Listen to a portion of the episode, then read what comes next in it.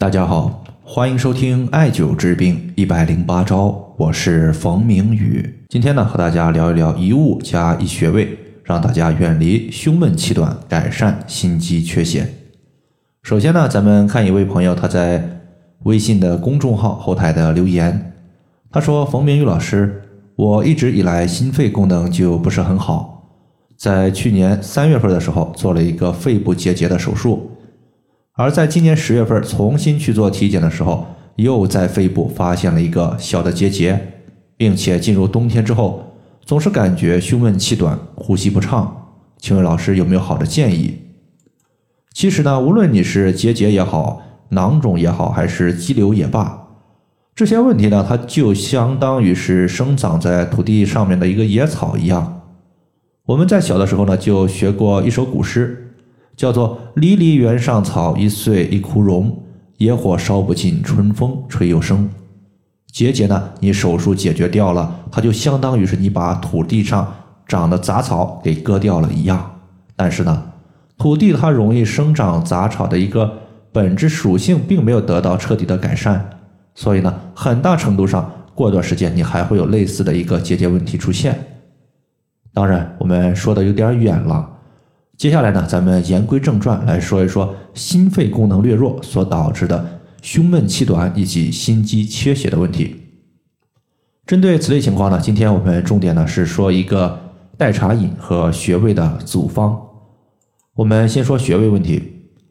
首先，胸闷气短、呼吸不畅，其发病的主要部位呢是在人体的胸部。我们在四种学科之中呢，对于胸部的病症有这样的记载，叫做心胸寻内关。他说的就是，当我们遇到心脏的问题，或者是胸部不舒服的问题的时候，都可以通过艾灸内关穴来进行调节。那么内关穴呢，它归属于心包经。我们要知道，心包经它对应的是心包，而心包呢，它是保护心脏的。当外界的邪气病邪想要入侵我们心脏的时候，那么首先受到影响的并不是心脏，而是心包。所以说，当我们需要调节心脏、养护心脏的时候，我们先要调的其实也不是心脏，而是心包。所以呢，咱们就用内关穴来调节我们的心脏功能。这个穴位呢，它位于手腕横纹上两寸。那么在两寸这个地方，你会发现有两条大筋，这两条大筋的中间就是内关穴的所在。其次，内关穴它增强心包和心脏的功能。心脏主要功能呢，就是给机体的各个部位以及我们身体的各个脏器供血，人体血液充盈的情况下，心脏功能强健，自然呢供血能力就强。此时呢，我们心肌也不会缺血。但是呢，一旦身体的气血供给不足，有道是巧妇难为无米之炊。此时呢，你心脏功能很强，但是没有血，那么你照样是没招。所以说，第二步我们就要解决生血的问题。关于生血的话，中医认为脾胃它乃是后天之本，气血生化之源。所以呢，我们接下来会用到一个健脾养胃的大穴位，很多朋友呢应该都知道，叫做足三里穴。足三里穴它归属于足阳明胃经，可以对应的增强胃的消化能力，让我们脾胃把食物可以进一步的转化为气血。同时呢，足三里穴也是人体大补的穴位，可以提高自我的免疫力。那么足三里穴的位置呢？当我们屈膝九十度的时候，在膝盖骨的外侧有一个凹陷，从这个凹陷往下再量三寸的距离就是足三里穴。所以说呢，用穴位调节此类的问题，我们用的就是内关穴加足三里穴。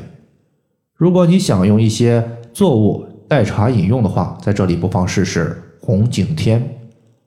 红景天，它在中国的西藏、云南、四川等多个地方，它都有种植。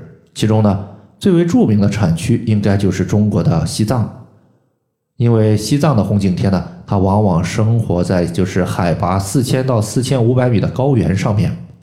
我们普通人呢，在进入高原的时候，容易出现高原反应，比如说头晕头痛、失眠、胸闷、气短、呼吸困难。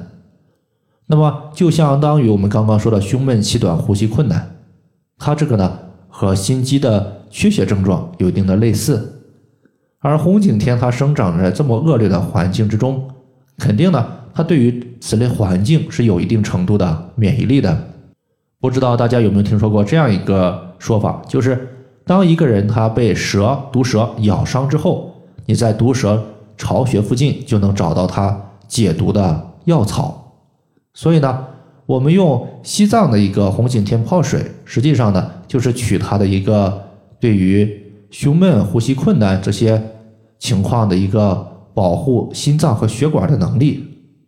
毕竟呢，红景天本身它就有补气、清肺、活血、止血等多重作用。